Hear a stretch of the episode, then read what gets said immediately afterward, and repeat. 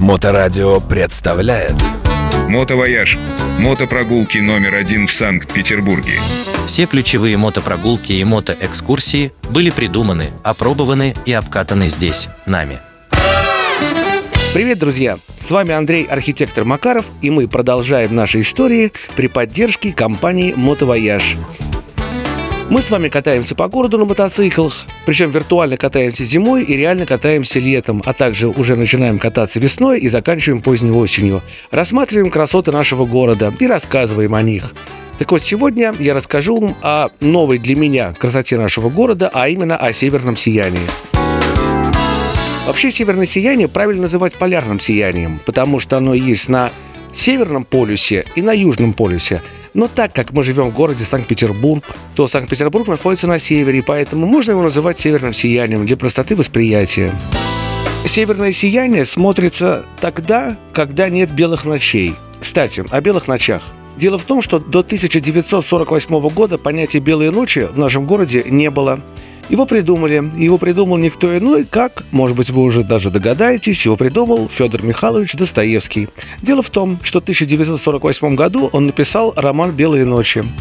И впервые в этом романе применил данное словосочетание именно к петербургским ночам.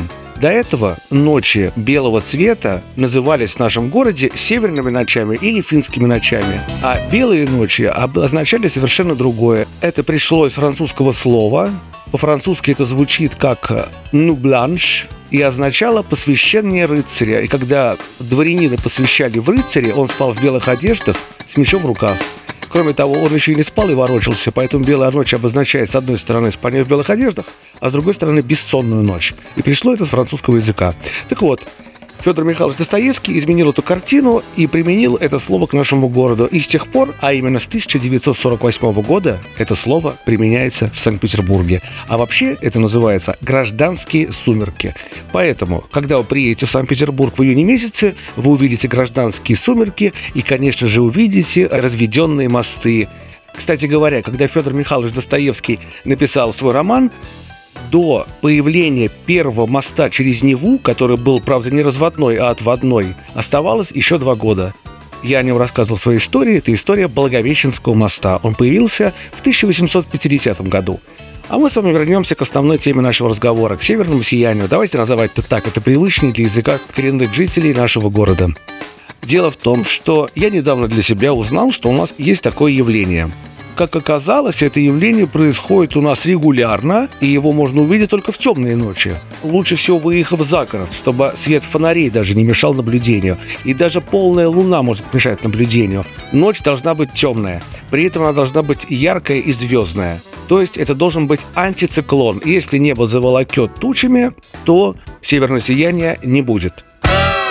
Однажды я выехал на форт Кронштадта мы пришли на Форт Риф с группой товарищей, ждали северного сияния, но его так и не было, потому что небо было в тучах. Хотя по прогнозу северное сияние было отличным в тот день. Кстати, Оказывается, есть специальные программы, которые показывают, когда будет северное сияние. Но так оно происходит достаточно быстро, то нужно залезать и смотреть каждый час буквально. То есть вот сейчас его нету, а вот сейчас оно может подойти. Потому что северное сияние – это некий солнечный ветер, который долетает от Солнца всего лишь за несколько часов до нас со скоростью от 600 до 1000 километров в секунду. Когда этот солнечный ветер долетает до нашей планеты, он встречается с так называемым геомагнитным полем Земли, которое распространяется на космическую глубину до нескольких тысяч километров. И примерно на расстоянии от 100 до, внимания, 700 километров от Земли возникает северное сияние. При этом оно имеет разный оттенок – Чуть ближе к Земле ионы солнечного ветра сталкиваются с заряженными магнитными ионами нашей Земли, возникают взрывы зеленого цвета. Чуть выше взрывы начинают желтеть, потом они начинают розоветь, и вот красные взрывы, точнее красные лучи солнечного сияния возникают на высоте уже 500 километров. А еще чуть выше они переходят в фиолетовый оттенок, но это сияние достаточно редкое, и фиолетовый цвет был открыт вообще только в конце 20 века. До этого его никто никогда не видел. На самом деле, северное сияние, когда наблюдаешь невооруженным глазом, кажется, что оно беловатое. Может быть, чуть севернее, где Мурманск. Кстати, вы знаете, что на флаге Мурманска и на гербе Мурманска изображено именно полярное сияние. Так вот, где-нибудь в Мурманске это сияние действительно, видимо, имеет оттенки зеленого и красного цвета очень глубокие. У нас в Ленинградской области и под Петербургом оно все-таки больше желтоватое, с небольшими нюансами цвета. Но фотоаппаратура эти нюансы видит прекрасно. И когда вы снимаете даже на хороший телефон, вы видите зеленый цвет, вы видите желтый цвет, вы видите красный цвет и вы видите синий цвет. Так вот, получается, что у нас в Санкт-Петербурге есть два основных природных явления, а не одно. То есть у нас есть белые ночи и есть полярное сияние. Поэтому welcome в черные ночи Санкт-Петербурга, чтобы рассматривать полярное сияние. Ибо оно происходит в нашем городе не менее чем раз в неделю, как оказалось. Когда я это узнал, я был сильно удивлен. И однажды, а я записываю свой подкаст в конце марта 2023 года, то есть буквально неделю назад, я съездил на это сияние и посмотрел одно из самых впечатлительных зрелищ. Весь небосвод залило различными цветами, возникали так называемые короны, и возникала так называемая кайма. То есть неожиданно в небе, но ближе к земле, из ниоткуда, как будто из-за гор возникает свечение. И оно начинает разрастаться, и вдруг лучи неба пронизают небосвод и встают иногда прямо тебя над головой. То есть пол неба может залить северное сияние и вот тогда нужно доставать фотоаппараты. А мысли сами лезут тебе в голову, и ты думаешь только о возвышенном, разумеется, в прямом и переносном смысле этого слова. Но мы не будем сейчас обсуждать мои мысли, давайте обратимся к мысли древних философов по поводу полярного сияния. Я поднял голову, и вот облако, красное как огонь, находилось близ меня. Из него исходили шум и голоса. В нем были видны как бы люди и кони. В руках этих фигур были луки, копья и мечи. Я различал и представлял их себе.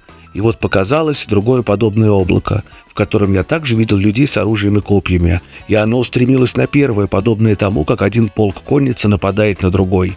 Мы испугались этого и стали покорно молиться Богу, а жители страны издевались над нами и удивлялись нашему действию. Ахмад Ибн Фадлан, арабский посол к славянам, 922 год. Боги подхватили солнце на западе и несут его вдоль северного края земли, чтобы на утро оно взошло на востоке. Сияние – это отражение солнечного света от далеких полярных льдов. Поверье эскимосов Гренландии. Кстати говоря, уже в 1882 году объявили Международным полярным годом.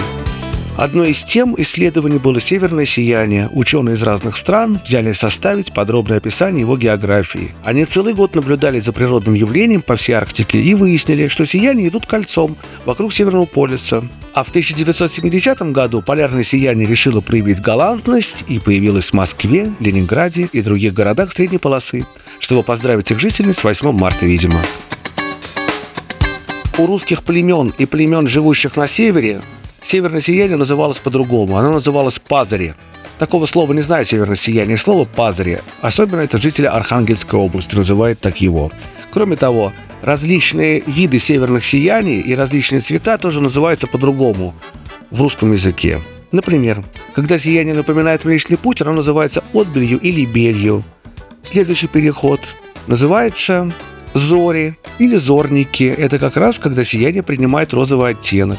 А если после зорей начинает обыкновенно раскидываться по небу млечные полосы, то они называются лучами.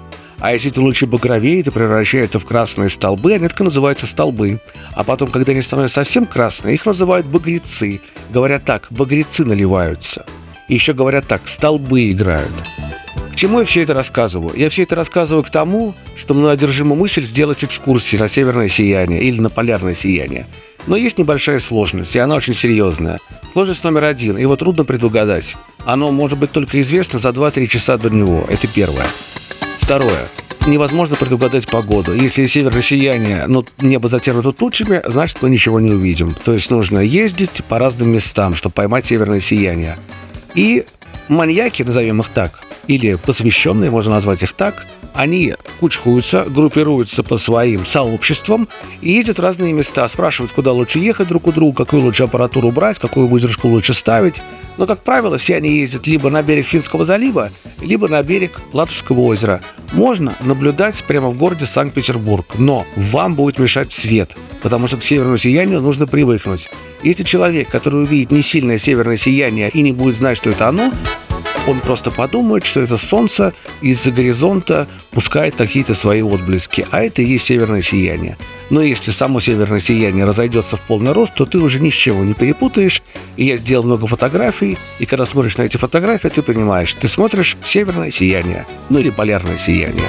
А с вами был Андрей Архитектор Макаров и наши истории при поддержке компании «Мотовояж».